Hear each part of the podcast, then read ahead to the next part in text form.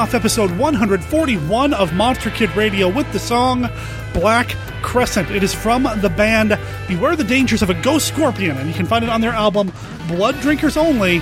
It appears on this episode of Monster Kid Radio with their permission. This is the podcast devoted to the classic and sometimes not so classic genre cinema of yesteryear, and we've got a definitive classic this time around. Can't wait to talk about it with you guys and gals and Larry Underwood, aka Dr. Gangrene, aka a horror host who's on the ballot for the 2015 Horror Host Hall of Fame. He's a friend of mine, and I'm excited to have him on the show to talk about Nosferatu. Oh, yeah, I'm your host, writer producer Derek M. Cook.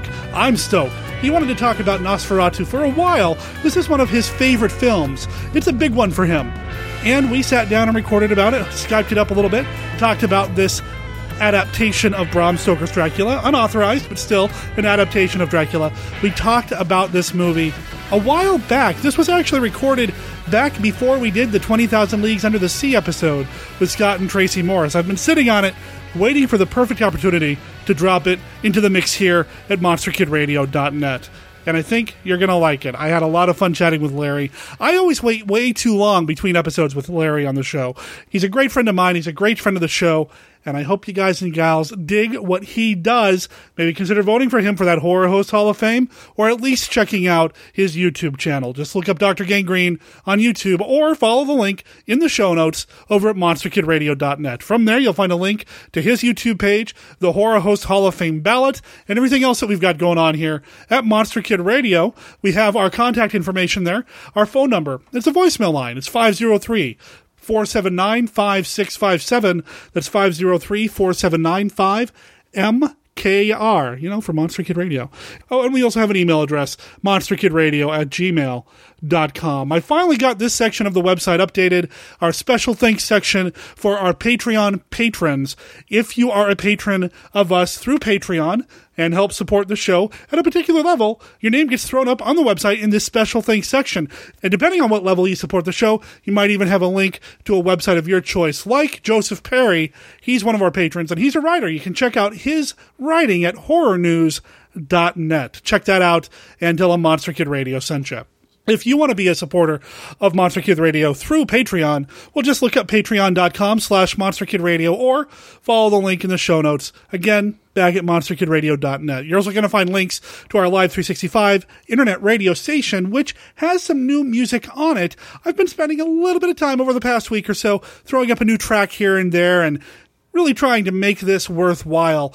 I've gotten a lot of good feedback on it. If you are somebody who likes to listen to music while you're sitting at your computer, check it out or use your iPhone or your smartphone, download the Live 365 app, and check out Monster Kid Radio's presence on Live 365, where you're going to hear the best monster movie music from the 30s through the 60s with a few stragglers. Like I just added a track from the Jack Palance Dracula film that Dan Curtis did for television. It's a 1970s production, but you know what? The music's just darn cool. So I wanted to throw some of that in there. Also, probably going to, within the next few days, add some music from the Young Frankenstein musical, because again, it's in the Monster Kid Radio wheelhouse. So check that out. You know, when you're not listening to Monster Kid Radio or hanging out at the Monster Kid Radio Facebook group. We've got a group where people are having conversations between episodes, about episodes, about anything that we might want to talk about here on Monster Kid Radio. We also have a Facebook page. Going to ask you to give us a like over there at the Facebook page. You know what? I'm rambling here. Somebody hit my jibber jabber button. I'm going to turn it off and drop in the recording part one of our conversation with Larry Underwood, aka Dr. Gangrene, aka one of the biggest fans of Nosferatu that I know. His conversation with me about the 1922 silent film classic Nosferatu. Roll camera. Iris in. Begin. It's been a fitful night, but you wake refreshed. What is that beside you? It's a book about vampires. Nosferatu. Director F.W. Murnau had an obsession to create the world's most realistic vampire movie. Meet Count Orlok, the overture to our Symphony of Horrors. He dug up an actor. I'd like some makeup. Well, you don't get any. Who didn't just play the part. But you're not feeding. No, you're not drinking her blood. He lived it. What is the matter with you? Where did you find him, really? From Lionsgate Films and producer Nicolas Cage comes the haunting tale of the uncompromising.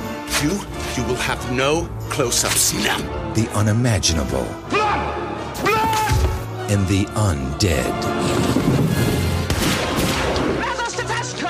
Academy Award nominees John Malkovich. I will finish my picture! And Willem Dafoe. This is hardly your picture any longer. Shadow of the Vampire. How dare you destroy my photographer? Why not the script girl? I'll eat her later.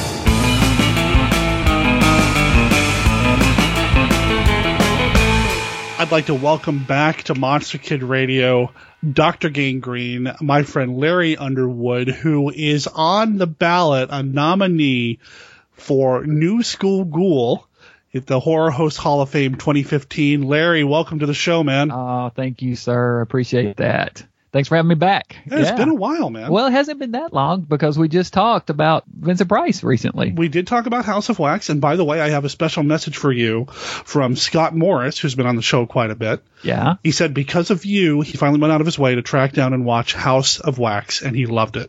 Awesome. So you're spreading the word. That's what this show is all about, keeping those movies alive. That's what your podcast, and that's great. I'm glad to hear that. Awesome. Yeah, I talked to him last night. He said, "Tell Larry that." I said, "Like I will, I will, I got you." Drug him into a horror movie. That's a good thing. Although Disney's got some dark stuff, but hey, we're uh, gonna do Twenty Thousand Leagues Under the Sea with him soon. So I love that movie. I saw that as a kid in the theater, one of the you know re-releases or whatever. That's one of my earliest. I think one of the first. It's not really a horror movie, but first genre movies I remember seeing in the theater. Oh, it's going to be twenty thousand leagues. That's a good one. Yeah, I'm looking forward to recording about that one with him. So that's going to be a blast. But this time around, we're talking about something non-Disney, something that neither one of us got to see in the theater the first time around because we just weren't around. We're talking about a film from 1922, the very first adaptation of Dracula, mm-hmm. Nosferatu. Yes. Silent film, German film, a classic, one of the, if, well, you know, this came up on Facebook actually because we talked about the Cabinet of Dr. Caligari on the show a couple of weeks ago and we talked about how that was the first horror film, but some other people on Facebook said, no, I think Nosferatu is the first horror film. So. Well, I don't know, when was Caligari made? A couple of years before this one. Is this the first then, right? Is the question, do you consider Caligari horror? Is that the question? I think that's the question, yeah. No, I think it's a horror movie. Yeah, I would. I, I would mean, give it horror. It's got plenty, enough elements there that that I, I consider it a horror movie. But oh yeah, you're splitting hairs. They're both awesome movies. So. Well, this is true. This is true. This is probably the. I would go and say maybe this is the first monster movie because it is a big vampire there thing. You, go. You know? So I maybe there go there. Go. Although yeah. the director Murnau did quite a few spooky kind of movies before he got to this one. Mm-hmm. I didn't realize that he was kind of playing in the dark stuff before he got, got around to doing this film. yeah. He did, he did that version of Jekyll and Hyde, you know, the, the Janus head, or here you want to hear me butcher some German? I think we're going to do a lot of that, just like yeah. last week with the Caligari thing. You know? Oh man, yeah. Der Jonas Koff, Janus Koff, yeah, something like that. Anyway, but then it started Conrad Veidt, who had was the lead in well, one of the leads in Caligari. So, mm-hmm. you know, when I was doing some research on the film, I was really surprised that this film and the director had all these other connections to these other German silent films that are also just as important, like Caligari or The Golem. Yeah. You know, I had no idea about the connections here. I suppose it makes sense. Cinema was a small industry back in the 20s, and we're talking about German cinema, so I'm sure they all knew each other. Well, there was this little group in Germany. I mean, that that were these these friends that were, you know, you had the two guys that, that were the producers of this film, and then you had the screenwriter Henrik Galeen, uh, who they hired and brought him in, and then you had F.W. Murnau. But they were all associates, I think, through their common interests of supernatural or um, you know mystic stuff or uh, occult influences because this movie has a ton of occult influences. As we get into it, we'll talk more about that. But um, it's kind of interesting when you start looking at it from that perspective. It's like, wow, man, there's a lot of stuff going on kind of behind the scenes with this film. There really is. Uh, you mentioned they were a kind of a group of folks or friends who all kind of were really into this kind of thing. Before they got into the occult stuff, though, there was the stage, there was the films. Max Reinhardt kind of put this group of people together.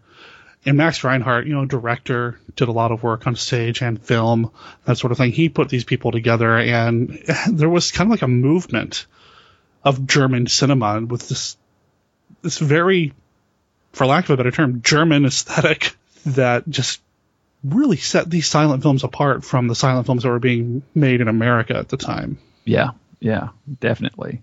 I wrote a article in Scary Monsters magazine back, oh, I think it was 2012 maybe, about the roots of Nosferatu, where I kind of took a look at some of the occult influences to this film, and um, it is pretty interesting when you look back at it. It goes back to Albin Grau, who was the producer, the costume designer, and head of the art department for this film was a soldier in World War One, and Germany was stationed at the time. They had occupied Transylvania, which is modern day Romania. And while he was there, he was told a story, if you are to believe him, unless he was just spreading a bunch of total BS. But in a film magazine called Stage and Film, Bühne und Film, issue number 21, he said that a Serbian farmer related a story that his father had died and was not given burial rites by a priest, and that shortly thereafter he was seen around the, the town, and that after that there started becoming mysterious deaths. People were being killed mysteriously, and it got to the point where they finally had had enough. So they dug up the body and they drove a stake through its heart, and after that the killing stopped. So that's pretty cool. The story of the vampire is part of folklore, especially for a time when people didn't really understand how things worked. I mean, the story that David Kalat relates in the audio commentary, he's a film historian and he was involved in the Nosferatu Blu-ray that I have. He tells that same story and he talks about how when they put the stake in the father's heart, the body gasped, which I mean, we know now that of course it did because there were some gases building up inside the body, and that's what happens when you puncture a a flesh balloon, basically. It's gonna, you know, kind of release. No, well, it was a real vampire. Oh, I don't oh, know what okay. you're talking about. You're right. Okay, you're right. Of course, of course. I forgot. what it tells me is that at that time, 1916, that people very, if that story's true, people definitely still believed in vampires or the supernatural. I mean, they, even in in the film Nosferatu. There's even a mention of a werewolf at one point. The werewolves are out there. So, I mean, they had these beliefs still at, at that time. So you got to think about, keep that in mind when you think about the impact of this film when it came out. It must scare the crap out of people because they still thought it, it was real. That was 1916 and the, the film came out in 22. So, you know, six years, that supernatural belief was still very much there. Mm-hmm. Mm-hmm. Well, whether it was there or not, it's still a hell of a good story. So yeah. even as yeah. just a story that's not reinforcing somebody else's personal beliefs, it's still a great story just as a film. You're right. Maybe that's the other side of this. Maybe Growl was just a great promoter. Maybe he was going William Castle on us. Maybe this is the first the first earliest version of, of building up. Yeah, man, I was told this story back in the war, you know, and, and just sort of fabricating this this entire thing to sell the film. Who knows? That's very possible too. That's true. That's true. That was what 98 years ago that he yeah. claimed to have been told that story. So who knows?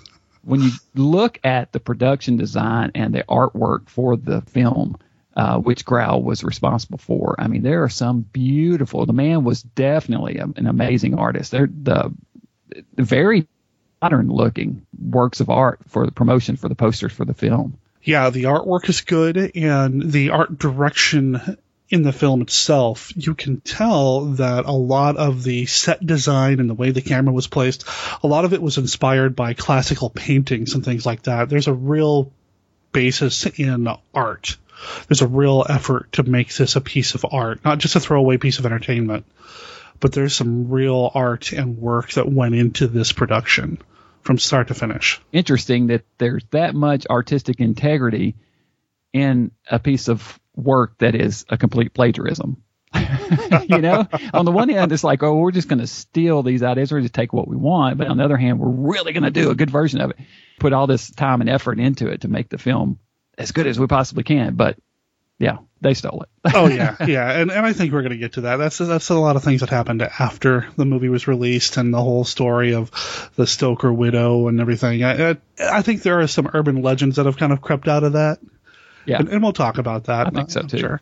Now you had mentioned the the occult background, and there's more than just vampires and the fleeting mention of werewolves in this movie. This movie's got a lot of supernatural elements, just kind of in the background, just underneath the surface, things that I had forgotten about. I told you before we started recording for the show that I had seen this movie years ago and I hadn't watched it since. So when I sat down to watch it again, I was quite struck by some of the imagery, some of the artwork you see on the wall, some of the things you see on the journal pages. Mm-hmm. Yeah. It just went over my head before when I had watched it. And yeah, now same that, here. And yeah. knowing all this now and, you know, listening to the commentary on the Blu-ray to see that all this was kind of packed in there and to learn about Grau's involvement with various occult organizations. Wow. I mean, there's a lot going on here. I need to listen to that Blu-ray. That sounds that sounds great. The version I watched was the same version of the film I think that you have, but it's on Netflix. So for all you listeners out there that have Netflix, there's a beautiful print on there right now that is restored from several, you know, different versions, several different prints, which I was always under the impression that there was just one surviving print that another of these urban legends that survived after the court order of all of them being destroyed. But there had to have been multiple prints because I wrote down what this is. This version of Nosferatu was restored on behalf of, um, here's some more French name, Frederic Murnau, Stiftung Westbaden in 2005-6, a tinted nitrate print with French intertitles from 1922 preserved at Cinematique Francois in Paris was used as the basis for this restoration. Missing shots were taken from a safety print from 1939 owned from a film archive in Berlin. Additional shots were from a nitrate print from the 1930s version, again at the Cinémathèque Francais, Francois, Francois, whatever. Uh, original intertitles and inserts were preserved from a safety print from another Berlin print derived from a 1922 film element newly restored in this print. Soundtrack is a reconstruction of the original 1921 score. So this reconstruction, which I think is the same one that you have on blue, is act, like the ultimate Nosferatu print to watch. I agree. Yeah, the copy that I have is also the reconstruction, and, and, I mean, we use the word reconstruction, and I don't want people to think it's like that London After Midnight reconstruction TCM did a few years ago, no, where they just took a bunch of stills and tried to recreate some things. This is a complete restoration, and probably as complete as you're ever going to get, barring somebody finding another copy of this film in a basement somewhere. Yeah. You so know, they this, they just found this work print and this print here and this print here, and they just took the best elements or surviving elements of each and put it together to make the complete restored version. There's a couple uh, title cards that had to be recreated because they were missing, but other than that, this is as original as you're going to get. Yeah, and some of those title cards I've not read before. I mean, they were from the VHS prints that I had in the past. It's a different, a little bit different version. It explains the story a little better, makes it a little clearer, makes more sense. It's a great version. Definitely watch that version. Now, this movie is in the public domain because of its age and its lineage. I mean, it's a German film. It's not like there was a, a, copyright holder here in the States fighting for it or whatever. It's a public domain film. So it's been released on VHS. It's on archive.org. It's on YouTube. It's everywhere. And I think the copy that I saw before was a VHS copy as well. To see this Blu-ray, wow, I was blown away at how crisp some of these images were. Oh yeah. It was gorgeous. Now, I actually own it on Blu-ray twice. when I had ordered it on Blu-ray from the UK, I had forgotten that I had already ordered it from uh, uh, the um, Amazon.com here in the states. So I have it on Blu-ray two ways. I have the Kino edition, which is really good, which is the same restoration. Uh, it is a two disc set. It's got a one version with the German titles and one with the English titles and some things like that. And then the version that I really prefer was released by Eureka Entertainment over in the UK and it's part of their Masters of Cinema series. And it's got the two audio commentaries on it. There's hmm. also a documentary on both that I watched in preparation for this recording that talks about the history of Murnau and the film. The documentary is called The Language of Shadows. It's 53 minutes long. It's in German, but there are subtitles, and I believe that documentary is also on YouTube somewhere. I would recommend that people check that out. It's got some really fascinating background information about Murnau and his growing up. His father was very strict and didn't want him getting into this art and that sort of thing. You know, he would bring books to the table to read at dinner time, and his father would take the books away. You know, you know, you know, he was very strict. So when he started getting involved in theater, putting on puppet shows as a kid, that sort of thing, it wasn't exactly the direction his father wanted him to go in. But fortunately, you know, as he grew, he connected with this, like I said, Max Reinhardt and a few other folks, and really got into doing theater and stage plays. And he wrote screenplays when he was in World War One. He was also a World War One uh, soldier or pilot, I believe, and he was writing screenplays and that sort of thing through the entire experience. So he really was into performing and performance arts, and thankfully his father wasn't around to tell him no at that point because we get movies like Nosferatu which is an amazing film overall. I mean, it's I have to say it's my favorite vampire film, bar none. Even wow. over Dracula. I mean, I like I love Dracula, of course, and who doesn't like Lugosi? But to me, they're such different, and that's what's interesting. Such different interpretations of the source material. Whereas the Lugosi version is so suave and sophisticated and romantic. This one is nothing more than a monster. He's terrifying. He's hideous. He looks and acts rat like. He's disease ridden and a pestilence and a plague on the city. And I think it is exactly what Del Toro is channeling with his new show, The Strain, which is out now, which is fantastic. But I think he is absolutely tapping into Nosferatu and the, the whole disease ridden undercurrents of that film you and I talked about the strain by email, and I did not put this together. You're absolutely right. Yeah. The the vampires, the monsters in the strain feel much more Schreck than Lugosi. Now I want to go watch some more episodes of the strain. I'm a few episodes behind. you got to get caught up. I got to. My mother was here, and I wasn't going to make her watch it, but I need to watch it. You mentioned Lugosi real quick. I, I want to throw out a bit of trivia. The director Murnau actually worked with Lugosi. Wow in the Der Jonas Kopf, the face of Janus, the Jekyll and Hyde film that he had done starring Conrad Veidt. Lugosi's in that film. How about that? Now, the documentary that I watched said this was Lugosi's first film. I don't think that's really true, but still think that's pretty neat that Murnau actually worked with Lugosi two years before making the first Dracula film. Mm-hmm. So, a little bit of trivia. That's pretty neat. But yeah, the vampire in Nosferatu. Wow it is striking the design. I mean, he doesn't have like the big bushy mustache like Dracula has in the novel, but he does have the wiry you know, eyebrows and the t- oh, just so good. Mm-hmm. The rat-like fangs and oh, the big yeah. long, long claws, and the coffin's full of rats that are traveling with him. Very rat-like. Oh, very and very just chilling just seeing him standing there. There's a reason why that image gets used and referenced over and over and over again by monster magazines and websites and introductions to horror host shows and all this. I mean, the image of Schreck as Count Orlok is just an iconic, striking, terrifying figure. And oh, the yeah. things that they have him doing, the rising out of the coffin, I mean, that's also become almost kind of a cliche moment in a lot of vampire movies now when he just rises, pivoting on his feet mm-hmm. coming out of the coffin like that. That's we yeah. saw that in 1922 for crying out loud. You see yeah. that in a movie like, do they do that in The Lost Boys or you know other vampire films or the way they rise up? The Germans did it in 22. Yeah, it's amazing, and that has stuck with us this entire time. This being the first adaptation of Dracula, they definitely were trying to skirt the law and do their own thing, their own version of it they changed some things up where I guess they thought they changed it enough. Obviously they didn't, but it's kind of a loose, half-assed attempt at uh, changing it up. You got um, in the the Jonathan Harker role is a guy named Hutter, like and in try. Oh, there's a stretch. yeah. uh, they didn't even try, but um, but it does follow the book as far as um, him being sent over to try to um, sell some real estate to Count Dracula.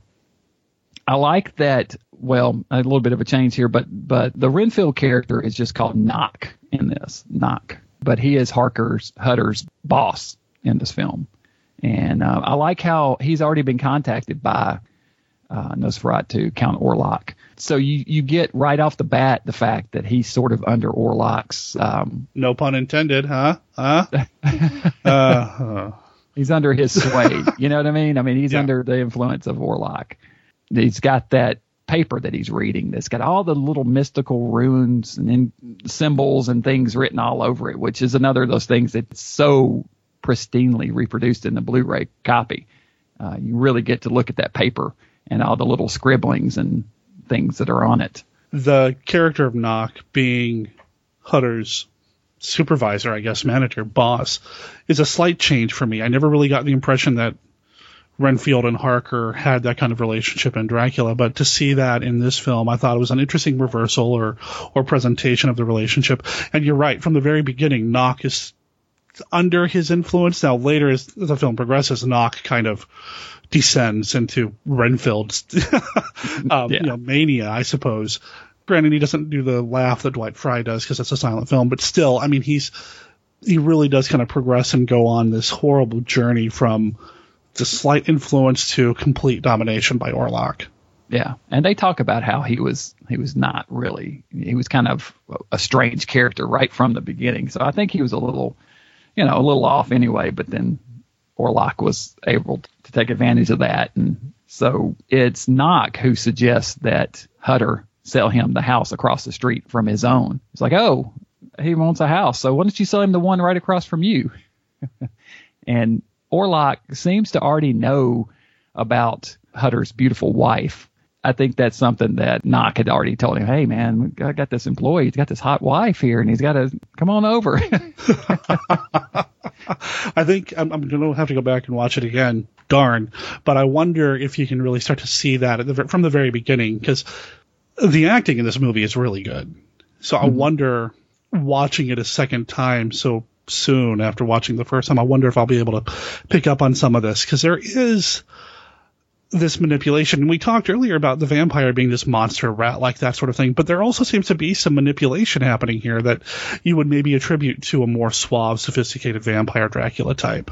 yeah, he's not he's not stupid. No. He's an evil mastermind, is what he is, and There he you wants go. to bring his plague to the across the ocean to wherever they're at. I don't know. I don't know where where is where is uh, Orlok supposed to be? Is he in Transylvania? I guess he is. Do they even say? I don't know. I guess so. Yeah. Oh yes, they do. Count Orlok, His Grace from Transylvania, wishes to go. purchase a house in our town. Mhm. You might have to go to a little trouble, a little sweat, and maybe a little blood. That's not foreboding at all. No, no, not at all.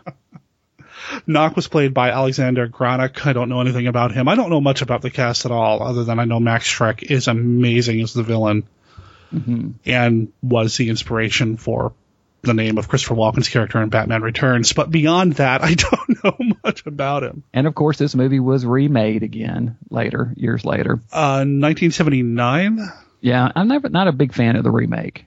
Never I don't think I've ever seen it. I th- yeah, I don't know if I've ever seen it all the way through. And then, of course, there's that um, more recent film, Shadow of the Vampire, which is pretty fantastic. You so you do like that one? You've seen that I do. one? I really do. Very creative too, and the whole take of hey, this was them shooting the film about the filming of Nosferatu and having the vampire Schreck Schreck be a real vampire. What a great idea!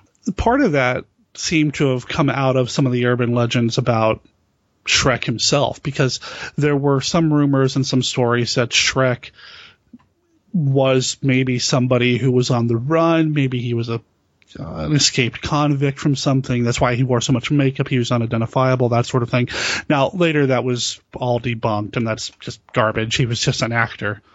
But you know, there was a little bit of mystery behind who Max Schreck really was, and I could see maybe somebody saying, "Well, let's make a good story. Let's make him a vampire." And, Sure, you extrapolate from there, and there you go. There you go. That's how stories are written. Yep, that's I love it though. So it's, it's interesting. But getting back to to this film, I guess we should go through the quick plot real quickly. Um, I think it's. I think we're.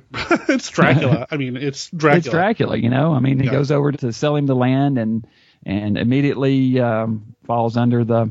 I, I like that he gets there and you, you get your whole classic setup of the the villagers who fear the name of kind of Orlok and they're like, oh, you can't go there, you know, the whole thing that you see again in in Dracula and in, in every version from there on, you know. It's Mhm. just that's archetype. That's starts here. I mean, this this is the first time you see it. It really does. This movie birthed so much. It really did. So the, the next thing that you see reproduced over and over is the journey there, and the stagecoach driver takes him part of the way and says, "Hey, this is it. I'm not going any further. You can pay me whatever you want. Nothing is enough money. This is it. I'm not going any closer to the castle. You're on your own." He leaves him, and uh, shortly thereafter, the coach comes up, driven by Nosferatu himself, which again you see reproduced in other movies, but um, his face is hidden, sort of. yeah, I mean, he doesn't blend in. it's not very inconspicuous, but no, not at all. And the stagecoach or the, the yeah the stage is draped in black, and I don't know if I. Granted, he was stranded out in the middle of nowhere, but I mean, really. yeah. Well, I mean, he already has a clue that he's in he's in over his head because yeah. he found a little book about werewolves and vampires and children of the night at the place he was staying, the tavern where he was staying. He finds this book and he's reading through it and he's reading all these legends about werewolves and I mean about vampires and the lady tells him says the, the werewolves are loose out there tonight. Don't go outside, you know. Which so, I had forgotten about the werewolf. I'd forgotten about the werewolf mention, which, you know, we're linking werewolves and vampires in 1922. This is so cool. Yeah. I mean, Transylvania, man, it got everything. Mm-hmm. That's true. They're all out there, man. Don't go out in that. Don't go outside in Transylvania now. Werewolves, vampires, Frankenstein's out there somewhere too. I'm sure he is. yeah, he's stomping around. Don't go out there. But he gets uh, he gets to Orlok's, gets inside, meets the count. Count's kind of pissed that you've kept me waiting. It's almost midnight. Come on, let's, let's get into business. But they sit down to eat. He's like, you know, you're hungry. You might be hungry. Sit down to eat, and and to get the the classic scene where he cuts his finger and um, Orlok immediately jumps up and runs over and start grabs the guy's hand and starts sucking on his finger. Your blood, your precious blood. It's pretty creepy. Yeah, just a little. Hutter, Harker, our Harker character, Hutter, um, kind of backs away from the count and and um, and gets him back to a corner and, and he collapses in a chair and and the count's like, no, no, no, stay up with me. I, I have to sleep during the daytime, but stay up overnight with me. It kind of fades to black and wakes up the next morning, and Hutter's got these strange marks on his neck, so yeah, he's been fed on. So the count couldn't even make it a night without, you know, he's just there's there's you know no redeeming qualities about this this guy. He's, he's mm-hmm. a monster, flat out, no doubt. And I'm trying to put myself in the mindset of somebody seeing this movie for the first time back then because I mean, we come to this movie now and we're like, well, we've seen vampire movies, we've seen how many versions of Dracula, you know. But man, this is just mind blowing to me to trying to imagine what it would be like to see this movie for the first time and not have all of this already kind of in my head, you know? Yeah. And just for amazing. the most part, you don't get to see him feeding until the end of the movie, True. but you just see the corpses of everything. And that's what I like about this rendition of Dracula, of the monster, is that he doesn't turn other people into the living dead or anything. He just kills them. I mean, he just he's a monster. He he drinks your blood and kills you and leaves you for dead. Done. Yeah, I mean he's you a know? predator. I mean that, that's yeah. what he is. He's a killer. He's a predator. He's doing what he needs to do to survive. None of this I've crossed oceans of time to be with you garbage. It's just flat out he's a monster. Yeah, absolutely. He does go ahead the next the next evening. He's he they sign the paperwork. The house is you know is sold Hutter winds up. He does some investigation the next during the next day, and find after that, and finds um, finds the coffin with Count Orlok sleeping in it, and so he he realizes, oh shit, this is real. You know, these the legends are true. what the hell? You know, yeah. at this point he's completely freaked out, but he's trapped. He can't get out. Right. The following evening, he he looks out and he sees in the courtyard Orlok's out there carrying coffins, and and he's piling up coffins on back of a flatbed because he's getting out of out of town. You know, he's like, I'm done. He just leaves Hutter, leaves him trapped in the castle, mm-hmm.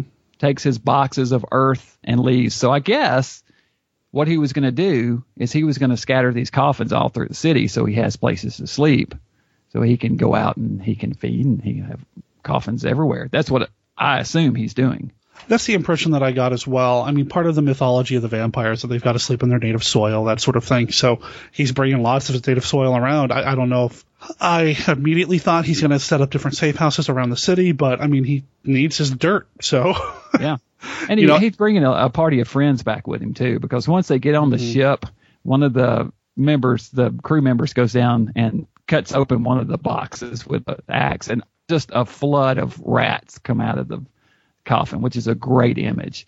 So, oh, yeah. you know, obviously, kind of like wanted to bring his friends with him. It's like, hey, uh, you know, we're going on, I'm going on this voyage, man. I'm not going alone. I'll bring my children of the night. That's right. That's right. It is a great image. I think everything on the ship is amazing. This is my favorite part of the film because you've got the rats and you've got with him just stalking around the boat. Mm-hmm. I mean, there's a reason why they used an image from this scene on the Kino DVD cover, Blu-ray cover. Just him on that boat is just creepy. Yeah, it and is. you're trapped. You can't go anywhere. I mean, you're out in the middle of the ocean. Where are you going to go to run away from the vampire?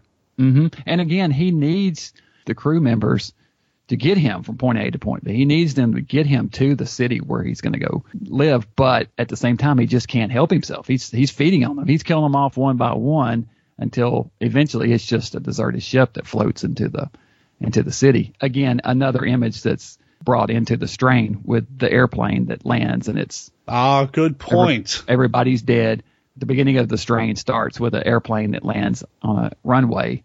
There's not a living soul on it, That's but a there's really a monster hidden underneath in a coffin, just like Nosferatu. Mm-hmm. Which Del Toro is is by far my favorite working director today, and he's such a clever guy and such a monster kid. He gets it, man. He truly gets it. We ought to get him on the show. I'll just give Oh, him a yeah, call. there you go. Why, why don't Yeah. we just give him a call? If any, tell you what, if anybody out there knows how to get a hold of Del Toro, tell him there's an open invitation.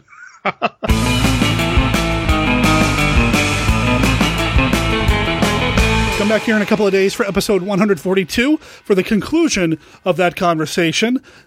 Larry, thank you for spending the time with us here on Monster Radio to talk about this iconic vampire, monster, German, silent horror film. It's one of the good ones, man. And so are you, sir. And so is Bela Lugosi. So why don't we go ahead and roll into our countdown to Lugosi Ween. This is part four.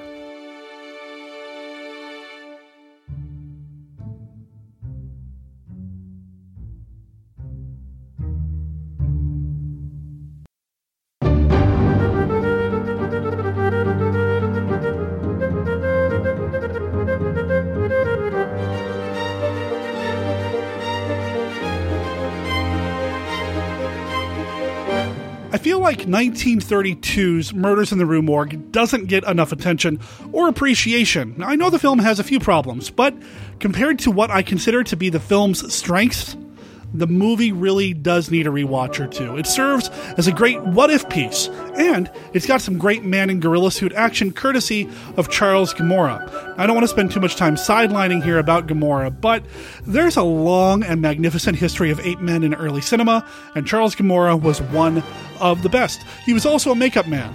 He even did some work on Island of Lost Souls, although I don't know if he had a hand in Lugosi's makeup in that film. That said, he's most known for his roles in The Ape Suit and in Murders in the Rue Morgue. He plays Erik, the ape owned by Bela Lugosi's character, Dr. Mirakle. The Murders in the Rue Morgue takes its name from an Edgar Allan Poe story. In fact, that story is credited as being the first modern detective tale.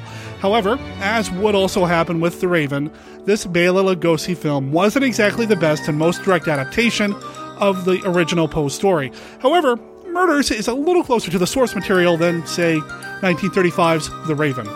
I mentioned that I thought Murders in the Rue Morgue is a nice what if fantasy, and here's what I mean by that.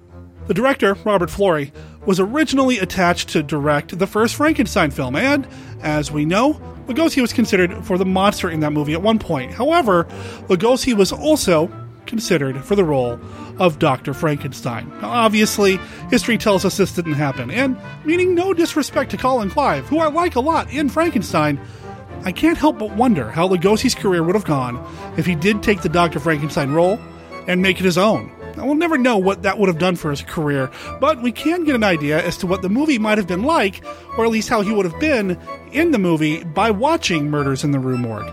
As Dr. Mirakle, he's a scientist who takes blood from Erik and injects it into women. It's creepy. He's creepy. He talks about his experiments, and when they fail, man, he's disappointed and disposes of the body. Murders in the Rue Morgue is a dark film. People die. It's pretty gruesome for a 1932 movie. The word is that the movie ran close to an hour and a half before having to be cut down to 61 minutes before Universal agreed to release it. And this is before code. Now, the movie feels like it's been cut in a few places, but really to good effect. For example, a woman dies after Mirakle's experiment, but she doesn't die until after he criticizes her for having sour blood. Read into that what you want. The camera tries to linger on the dead woman's face, but I'm guessing Universal stepped in and cut that shot short, because as it is now, her dead face just flashes on the screen for a moment, and it's unsettling. I don't know for sure if this scene was really edited by the studio, but however it got to its current final state, it works. The entire scene is creepy. The woman is strapped to a cross in a somewhat similar fashion to Karloff being strapped to a cross in 1934's The Black Cat, another Poe quote unquote adaptation that appropriated a story's name and little else. But unlike Lugosi in The Black Cat, where he's somewhat heroic for most of the movie, his Dr. Mirakle is bad through and through. If Lugosi and Florey would have been given free reign on Frankenstein, I suspect we would have had a much, much darker film, and there'd be little question as to who the true monster in a Frankenstein film was if Lugosi had played the Doctor. I wish Murders in the Rue Morgue had a standalone DVD release. I have the Bale Bela Lugosi collection Universal put out in 2005, and that set comes with The Black Cat, The Raven, The Invisible Ray, and Black Friday. All decent movies. Even though it can be argued that the studio didn't really treat him right, some of Lugosi's best work was with Universal, and sometimes even alongside Karloff. Even though this is a countdown to Lugosi Ween, I want to go back to Charlie Gemora again real quick. One of the issues this movie has is related to Erik the Ape. For some reason, and I don't know if it was director Florey's decision or if it's the studio's fault, but whenever we get a close up of Erik's face, we see a real animal. That's a real shame. Sure, a man in a gorilla suit isn't 100% realistic. Modern audiences now would know that there's a man in the suit, but in 1932, how many people would have really known exactly what an ape looked like close up? How many had even seen an ape? Murders in the Rue Morgue suffers because we go back and forth between real animal and ape suit a few too many times.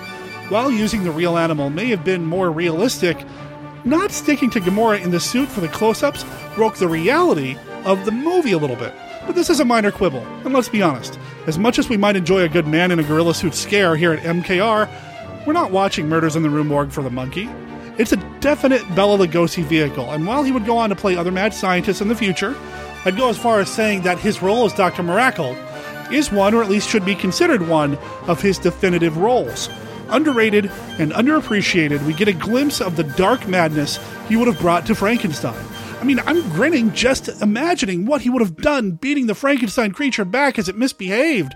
The lengths that he would have gone to to keep his secret experiments away from his friends and family. And the glee with which he could have exclaimed, It's alive! It's alive! Oh, what could have been.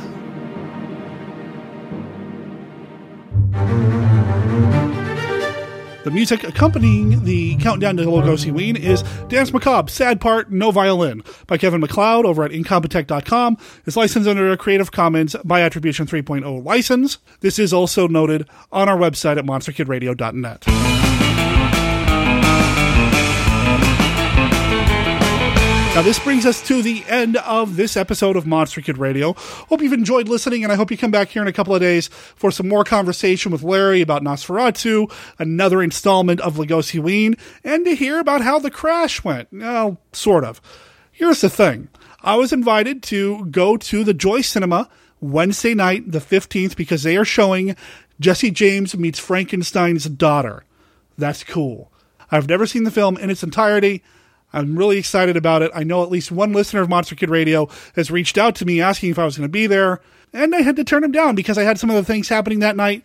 Well, my schedule changed again. So I will be at the Joy Cinema Wednesday night to check out Jesse James meets Frankenstein's daughter. If you're in the Portland, Oregon area and you're 21 and older, I'd love to see you. Check them out over at thejoycinema.com. They are in Tigard, Oregon, and Weird Wednesday, 9 p.m. It's free. So you have no excuse if you've got nothing to do, or even if you did, and you're in the area, I'd love to meet you. I will be introducing the film as well. This is going to be a real treat for me. I hope you guys and gals dig it too, but I'm excited to get out to the joy and introduce the movie. I've done it once before, for Creature from a Black Lagoon, and I recorded that. And that'll be coming out on a future episode of Creature Cast Among Us, the Creature spinoff that'll be launching next month. Monster Kid Radio is a registered service mark of Monster Kid Radio LLC. All original content of Monster Kid Radio by Monster Kid Radio LLC is licensed under a Creative Commons Attribution, Non-Commercial, No Derivatives 3.0 Unported license. Of course, that doesn't apply to the song Black Crescent. That belongs to the band Beware the Dangers of a Ghost Scorpion. It's on their album Blood Drinkers Only. You can check them out over at ghostscorpion.bandcamp.com. Let them know that Monster Kid Radio sent you, and I'll talk to everybody here in a couple of days.